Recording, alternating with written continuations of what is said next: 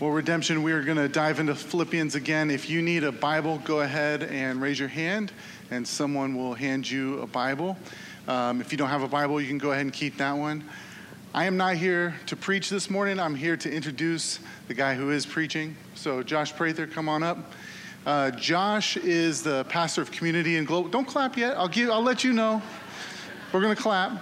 Um, he's the pastor of community and global initiatives for Redemption, uh, and he serves all of the congregations. He does a, a lot of really good work, and I've known Josh for a long time, ever since he was like first here in Arizona as a part of Redemption. And there are so many things I could say about Josh, but I won't. I won't. I won't tell you about how this man has eaten more Clif Bars than any other human has in the world. I won't tell you about the fact that he can communicate full sentences with just facial expressions. I won't tell you about the fact that if, I, if beef jerky became a human being and came to life, that would be Josh Prather. But what I will, it's, it's, tough, man, it's tough. and then the other thing is, uh, but I will tell you that if there is someone whose life is a living commentary of the passage we're going to talk about today, that's this guy right here. So let's welcome him here, and then you take it away, Josh.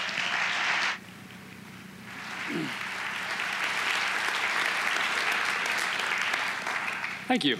Uh, nothing like an introduction from Jim Mullins, right? Get, get you started and launch you, launch you into your sermon. Uh, Josh Prather, I'm the pastor of Community and Global Initiatives. Community and Global Initiatives exists centrally at Redemption Church to help our church primarily through um, leaders at the different congregations love those that are picked last in society, the lost that don't know Jesus, and the least of these in society. So we're leaders to try to help them make disciples who have that vision. Um, I'm married, been married for close to 10 years now, which is incredible. Ooh, it's getting there. Uh, Four year old, my wife and I live downtown. Let me go through uh, my outline and then I'll pray and then we can jump into it, okay? So I'm going to start with the biblical story. I'm going to take us back to Adam and Eve because I think there's a very clear connection with Adam and Eve and our text. Um, so start with the biblical story, trace that through, getting to the church in Philippi. And then our text, Philippians 1, we're going to start in verse 18, and I'm going to go from verse 18 to verse 26 and talk through that first. And the theme of that, if you're thinking, okay, 18 through 26 is to live as Christ and to die as gain, which is really the whole passage. That's kind of what embodies the whole passage, but 18 through 26 in particular. And then every passage, I just want to take a moment now. This passage is saturated in the gospel, so it's not that hard to find it, but we're going to take just a moment. I'm going to go a little bit deeper into the gospel. So take a pause in our passage, talk through the gospel, and then from the gospel, I believe, as Jesus gives us his grace, fills us up with the Spirit, he calls us always to love our neighbor and to live on mission for him in the world. So we're going to talk about loving our neighbor, which is a very easy transition into the last part of our passage, which is Philippians 1 27 through 30, a life worthy of the gospel. So, what does a life worthy of the gospel actually look like? But uh, what is central to the book of Philippians is suffering. Nobody likes to talk about it. I have the privilege of talking about it with you a little bit um, to live as Christ and to die as gain because suffering's in the world. So, what do we long for? So, we're going to take a moment to talk about future joy because joy is also central to the book of Philippians. And why is that? So, we're going to end there. Pray with me and then we'll jump into it. God, Thank you so much for your word, and I pray that as I open your word, that you fill me with your spirit. God, I pray that you bless me now, or I know all the blessings that belong to me in Christ, all for the purpose of being a blessing. God, I pray that whatever I say that is beautiful and good, that they would remember it, and whatever is terrible and bad, that you'd wipe it from them. So they would remember it, God. So uh, be with me now, all for the sake of the glory of Jesus. In his name I pray, all God's people said. Amen. So, one of the ministries that I help lead, which is transition to the biblical story, one of the ministries that I help lead is called the Daniel Initiative. Um, and it's a network of international pastors in the city, international leaders. And it kind of was birthed out of me just sitting down, having coffee conversations, having meals with all these incredible global pastors and leaders in our city, and just being amazed with like the wealth of knowledge that comes from the majority world Latin America, Africa, and Asia. And God, in His sovereignty, has brought these leaders to us. So we gather together, we eat, we pray. Um, we just enjoy one another's company, all with a vision of equipping the next generation of international, multicultural leaders to be a blessing to our city. If you notice, Phoenix is becoming more diverse with more cultures and more people. So I think the next wave of leaders has to understand those, and we see those in the international church that are here in our city. Um, but when we started this ministry, we didn't really know how to get it running. So we were gathering together, we were eating together, praying together, but we're wondering, okay, how do we get this thing rolling? So we're all sitting down at Abyssinia Ethiopian Restaurant, which is at 7th Street and Indian School. If you've never been there, it's an incredible restaurant. You got to go. But the owner of that restaurant also is one of these international leaders. He leads a ministry called Hope for Children. So I'm sitting down with him. I'm sitting down with the Burmese pastor. I'm sitting down with the Honduran pastor. I'm sitting down with the Brazilian pastor. And we're talking about how to like what's the foundation for this and how do we get rolling? And i speak up and i say well maybe we should get in the room with a whiteboard and we should just brainstorm and talk about everything we hope this would be and you know god's intentions for this. And from that we can have a, a mission we can have a vision we can have our values that form it and we can have a strategy you know that we can live out of. And they're like eh, okay. And then one of them leans forward the burmese pastor leans forward and says why don't we pray and like an audible sigh, the whole table goes, Yes. And then I, I, sat back in my chair and I've had a conversation with each one of them over time where they talk about since they moved to the West, there was this longing to be connected again with the Spirit. Because where they came from, it was very palatable within their church that Jesus was Lord, that their allegiance was wholly and fully to Jesus above all others. And prayer is an indication of that. But what they were challenging me on, I didn't know it at the time, and they didn't say this because they're too kind, is they were challenging my allegiance. And I think the text that we're going to talk through challenges all our allegiances because do you believe in yourself? Do you believe that you can come up with the mission, you can come up with the values, you can come up with the philosophy, you can build this ministry? Or what they were saying to me is if we don't pray and we're not desperate for Jesus to build a ministry, we labor in vain. Why are we doing this? If God's not going to be the one to build the ministry, why do you do it? Now, where does that come from in me? Why was my instinct to come to myself and think, okay, I can build this? Because it comes from Adam and Eve. Because in the garden, they have this relationship where God gives them his image, and he says, I want you to be fruitful and multiply, continue to create image bearers under my lordship. So you're going to be under my lordship, you're going to love your neighbor, and then every single person that you see, you're going to see my face in their face because they're an image bearer. So your allegiance, wholly to me. But what Adam and Eve decide to do is they're going to build their own lives, they're going to build their own ministries. So, from that moment of Adam and Eve, trickling all the way forward, we're longing for true humanity. We're longing for someone to come and actually embody the full presence of God, for someone to actually declare Jesus, or in this context, declare the Lord as Lord. And we find it in the person and the work of Jesus. So through his life, through his death, through his resurrection, he solidifies his place as Lord. But it doesn't end with him, which is now leading to the book of Philippians. It doesn't end with him because all who by grace and faith give themselves to Jesus, God actually imprints that image on them as well. Paul understands this. So he has a vision to travel the world as God leads him and gather together these Jesus communities that can allow people that are outside to get a glimpse of the way things are supposed to be people are supposed to look into this church and they're supposed to look at you and they're supposed to see true humanity if Jesus has filled you with his spirit. They're supposed to look in here, they're supposed to true unity and oneness. But, as we find in the book of Philippians, that's hard. That's hard work to be faithful to Jesus and live a life that can lead to suffering is not easy. So let's jump into it and let's see what Paul has to say to us. Uh, Philippians 1, verses 18 through 30 is where I'm going to start. Verse 18b. Yes, and I will rejoice, for I know that through your prayers and the help of the Spirit of Jesus Christ, this will turn out for my deliverance. Pause there just for a moment. The Spirit of Jesus in prayer are what allows Paul to be set free in this life, whether it's in life or whether it's in death. And it's a power that is unattainable on his own. And he understands that. That without the prayer, now prayer in and of itself doesn't have the power, God has the power. But prayer, just like with my international friends, is where we call on God to give us the power that we need through the Spirit of Jesus Christ. And that's what he recognizes the church in Philippi is doing for them, is doing for him. They're calling on God to actually fill up Paul and do great things through the life of Paul. And he says, This is going to work out for my deliverance. And he quotes Job 13, 15 through 16. Though he slayed me, yet will I hope in him. I will surely defend my ways to his face. Indeed, this will turn out for my deliverance. Paul understands that for those that love God and those that are called according to the purposes of Jesus, those that submit their lives to Jesus, all things work out for the good of those that love God.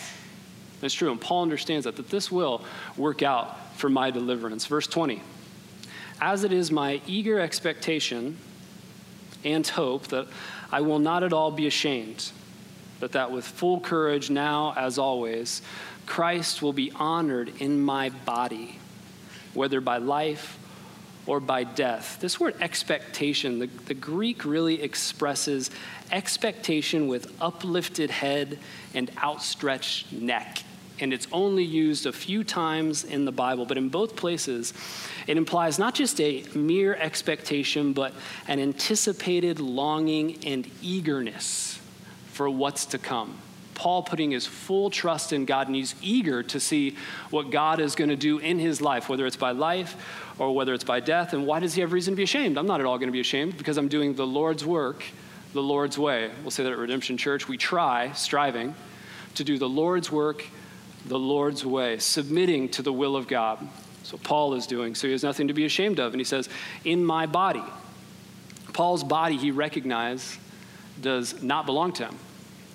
His body, first and foremost, belongs to Jesus. And what is most crucial to Paul is not if he lives or dies, but that his body, whether in life or whether in death, that his body will honor Jesus. Ricardo last week talked about this longing, if you're here for the sermon, that each one of us have in our relationships. Because it is hard for us in our culture, in our context, to have non sexual, intimate relationships where people can look at you in the eyes and tell you how much they love you, just as a friend that is fully devoted to you, fully connected to you. But the challenge is that with a culture that exalts sex and doesn't understand friendship, soon we find ourselves in situations where we're wondering what to do with our bodies in this relationship. And I think what Paul tells us in whatever relationship we have is that our bodies are wholly and fully Jesus's. That whatever decision we think we need to make in any relationship that God has given us, we submit that to God's word. You come to your pastors, your elders, your friends that are sitting next to you in the pews you come to God in prayer and you say, God, what is it that you would call me to do with my body? And Paul realizes this. So whether it's in life or in death, his body does not belong to him. Wholly and fully, it belongs to, to Jesus. And this takes courage. And that's what he says I'm going to have courage. Because submitting your body wholly and fully to Jesus and whatever God calls you to do with it, and whatever he calls you not to do with it, takes courage. It's not an easy course. Verse 21 For to me, to live is Christ. To live is Christ. Daniel understood this. In Daniel chapter 6, you see God giving Daniel favor to where he rises up in the kingdom of Babylon. He's an exile in Babylon. He's a foreigner in a strange land, but God's favor rests on him to where he rises up in power in Babylon. And of course, there's some jealous leaders, right? As there always is in Babylon, there's some jealous leaders. So they trick the king into making a law to where every single person can only pray to the king. And the king, being full of himself, says, This sounds like a great plan. I should do this, right? Full of himself, he says it. But Daniel's life was wholly and fully committed to the Lord. His body was wholly and fully committed to the Lord. He swore allegiance to the Lord alone. And he knew what would happen if you prayed to anybody else other than the king. He knew what would happen to his body, so it's thrown into the lion's den. And in, even in the midst of it, what I think is so incredible about it, even in the midst of it, there's trust in God, whether in life or whether in death, there is full trust in God. And I think what we have to contemplate is when we are giving ourselves to the Lord and we're submitting our lives to the Lord and saying, Our allegiance is wholly and fully yours. And what that leads us to is our neighbor. We love you, we're going to love our neighbor, but what that can lead to, as it led with Daniel and as it led to with Paul being in prison as he's writing this, this letter, it can lead to suffering. And then when that suffering comes and we start to question God's motives, here's what we have to ask ourselves Whose kingdom was I trying to advance? Was I trying to advance my kingdom? And this is why I'm upset that this has come upon me because we recognize here, whether in life or in death, death is gain for us. And as we're going to find out soon, suffering actually brings us closer to Christ. So as we question God in our suffering, we have to ask, is, was this ever for me? Really? Or was it ever for God? Or was it only, excuse me, was it only for me? Because in Galatians 2.20 it says, I have been crucified with Christ. It is no longer I who live, but Christ lives in me. And the life that we now live in the flesh, we live by faith in the Son of God who loved us and has given himself to us. Our lives and our bodies fully belong to Jesus. Verse 21b through 26 is about dying being gain. The gain is life after death. So Paul isn't longing when he says to live as Christ and to die as gain. He's not talking about the death itself. No one wants to suffer. Paul doesn't want to be beheaded where he's in prison right now and he's contemplating if this is going to be his punishment where he's beheaded. He doesn't want to suffer. Peter didn't want to be crucified upside down. That's not what Paul is after, but what they're after is the life after death. 1 Corinthians, 1 Corinthians excuse me, 15, 19 says this. If in Christ we have hope in this life only, we are of all people most to be pitied. If this is our only hope, we're of all people most to be pitied. Why? Because there's something better waiting for every single one of us. John 11, 25. Even if you die, you will live. 1 Corinthians 15 55. O death, where is your victory? O death, where is your sting? Paul recognizes that life after death is better. The great preacher Dwight Moody said this Someday you will read in the papers that D.L. Moody of East Northfield is dead. He says, Don't believe a word of it. At that moment, I shall be more alive than I am right now. Paul understands that full life comes after death or when Jesus comes again. So he's torn between the two. Verse 22 and 23, he gets into this and says, If I am to live in the flesh, that means fruitful labor for me. Yet which shall I choose? I cannot tell. I am hard pressed between the two. My desire is to depart and be with Christ, for that is far, far better. And it almost sounds, pause there just for a moment, it almost sounds like suicidal ideation or if Paul actually has the ability to choose, and neither, neither one of those is true. Because we've already seen very clearly that Paul recognizes that his body doesn't belong to him. So he doesn't make the choices over his body, Jesus does. And he doesn't really have the opportunity to choose. Because if your body belongs to Jesus, Jesus chooses when you exit this world. But what he's trying to give to the church in Philippi is this longing so they understand that being with Christ is far better.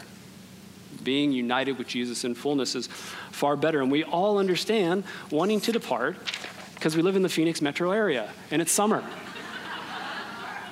I mean, in all honesty, who wants to be here? You know? We want to depart and we want to be in California. We want to be in Denver. I don't know. We want to be at Rocky Point, you know? But Paul, just like us, has a recognition that God has purpose for our lives here and purpose for our work here. And that's what he's going to transition into. Yes, to depart is far better, but for the sake of the work that God has called us to in our families, in our vocation, in our communities, we stay and we're faithful to love our neighbor as God has called us to. Verse 24 through 26. But to remain in the flesh is more necessary on your account.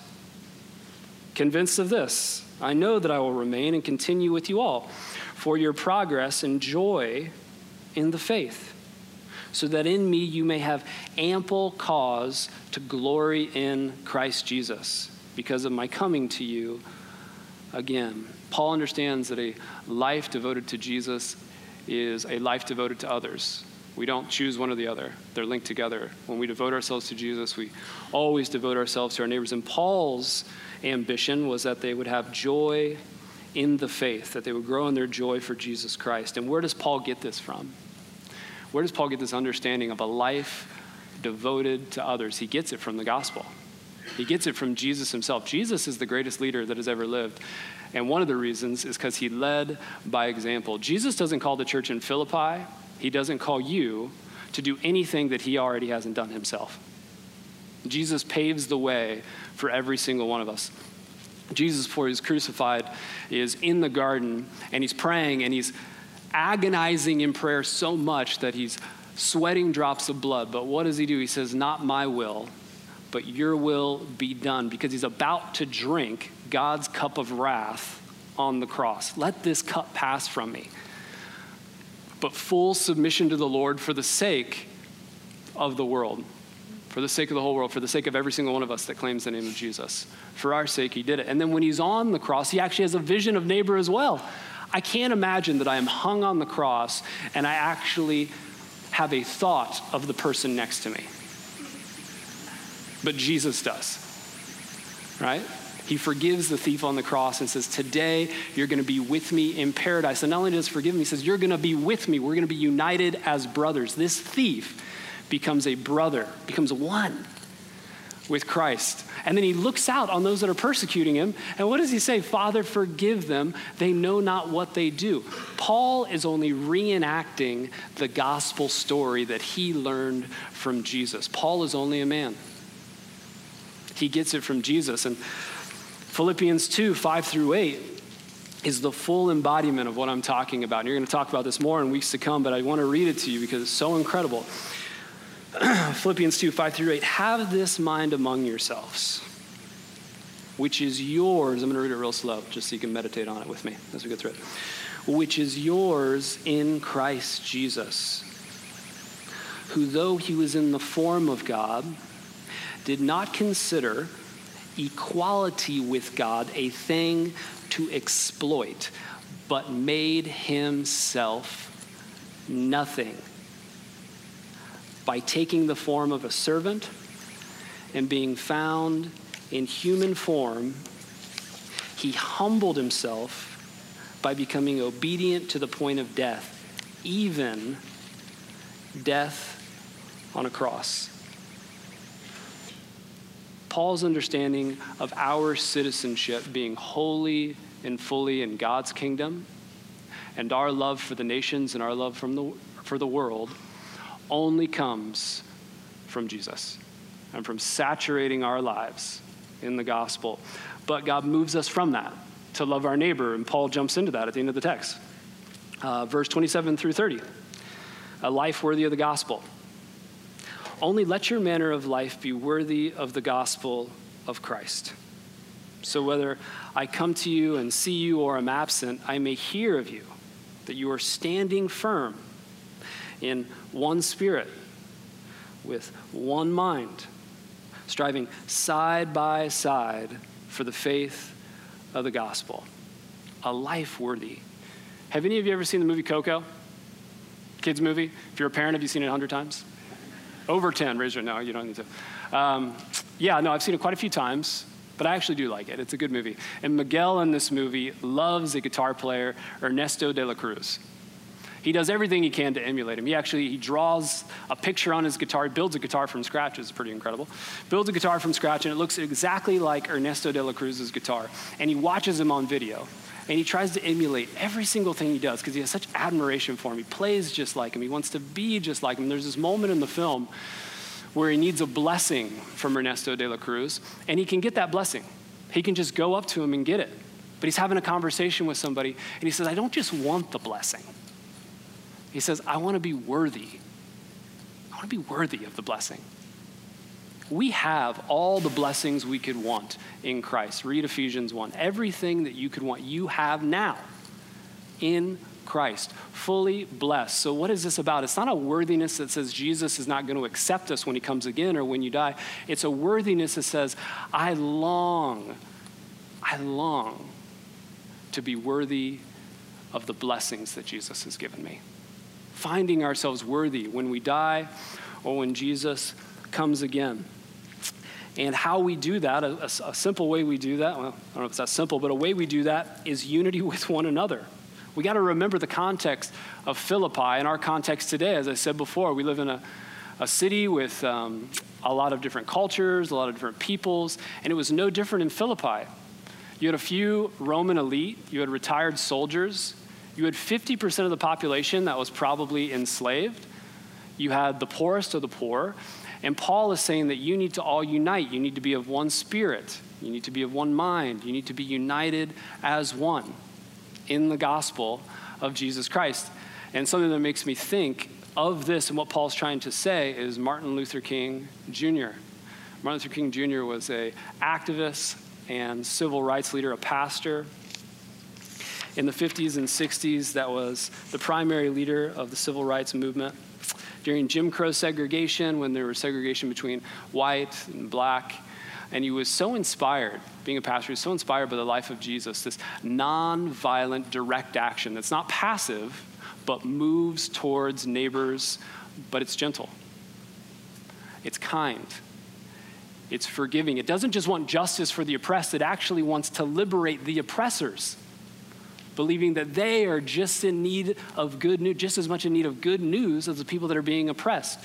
So, a center point of this was Birmingham, Alabama. So, Dr. King finds himself in Birmingham, Alabama, and somebody else in Birmingham, Alabama was Bull Connor, which was the commissioner of public safety um, and he was known to rule by fear through dogs, through hoses. He was known to be a racist, who would give about 15 minutes for the Ku Klux Klan to do what they needed to do before he would actually show up. So Dr. King and a few hundred African Americans are met by Bull Connor.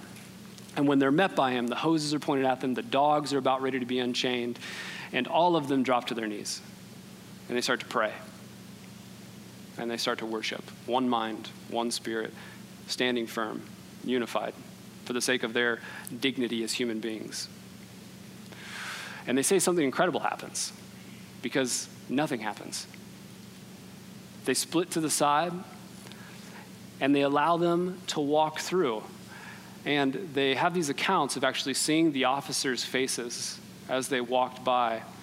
And the officers were amazed. And it made me think about the next verse because it says, in verse 28 and not frightened in anything by our opponents, because this is a clear sign to them of their destruction.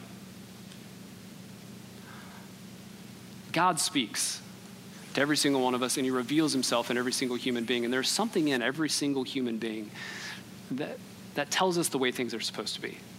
It's so polluted by sin, we need the gospel to, to wake it back up. But when you have that many people striving side by side in one spirit, standing firm in the name of Jesus, it speaks. It speaks to opponents. And it spoke to these officers because they knew it was for their destruction. Verse 28, let me continue reading that passage. But of your, this is the second half of verse 28, but of your salvation, and that from God. For it has been granted to you for the, for the sake of Christ, you should not only believe in him, but suffer for his sake. Engaged in the same conflict that you saw I had, and now hear that I still have. Our unity, just as you saw with Dr. King, our unity as a people speaks to the world. It speaks of our salvation, that we are one family united in the gospel of Jesus. And it speaks to the world outside that's why it's a witness. It's a witness to the world outside of their destruction. Paul said it's been granted to us to suffer. Whew, it's been granted to you to suffer. Now, a close Greek translation would actually look at this as God's favor on you, for it has been granted as a favor to you that you should suffer for the gospel of Jesus Christ. And in all honesty, this makes no sense outside of a Christian context. Anybody? If you're not a Christian, and you do not declare Jesus as Lord, you read this and it's really it's unfathomable. But if you're a believer in here and you've suffered, whether you're just an idiot like I've been in the past and suffered, or whether you're actually suffering for the sake of the gospel, you recognize that suffering can produce intimacy with Christ. Because Paul will say later on in this letter that I may know him and partake in his sufferings. Because when we suffer, God actually brings us together with Jesus. We can be united with Jesus in our suffering. But the suffering is not a badge of honor. The suffering is not something that we lift up and say, okay, well, this person's suffering, they must be doing it right. No, faithfulness to Jesus and love for our neighbor are the things that we pursue as a people. But God promises us that there will be suffering on this journey. John 16 33 says, I have said these things to you, that in me you may have peace in the world. No, I'm sorry, forgive me. I didn't say that. I'm start at the beginning. Go back with me. John 16 33. I have said these things to you, that in me you may have peace. In the world you will have tribulation, but take heart. I have overcome the world. As I said before, uh, joy is a central theme in this letter. 16 times, Paul talks about joy.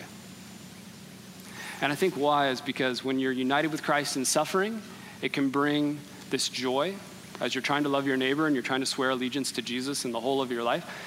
And we suffer for that. It brings joy, but there's also this future longing of joy that Paul has in mind. Hebrews 12:2 says this, looking to Jesus, the founder and perfecter of our faith, who for the joy that was set before him endured the cross, despising the shame, and is now seated at the right hand of the throne of God. What can allow us to continue to be faithful, trust God, and persevere through suffering? It's a vision of future joy with Jesus. That we are united with him now in joy, but there's a longing to be united with him one day, wholly and fully. And Paul is actually able to rejoice in this. And I don't know what suffering uh, you want to be delivered from. Each one of us, we bring our baggage in here every single Sunday, and each one of you is suffering in a different way, whether you brought it on yourself or whether for the sake of your neighbor or for the sake of the gospel, interconnected, you're suffering. But I do know there is joy in the suffering. Trust God. Hold on. Hold on and trust God in the midst of it. And allow God to give you a vision of future joy to come. Let me pray. God, I thank you uh, for your word and its truth. God, I thank you for a joy that is set before us. God, truly, living is wholly and fully for Christ, and dying is gain. God, so I pray now as we take a moment and we meditate on what it is that you have spoken to us, God, that you continue to speak. May we hear your voice and may we obey. Amen.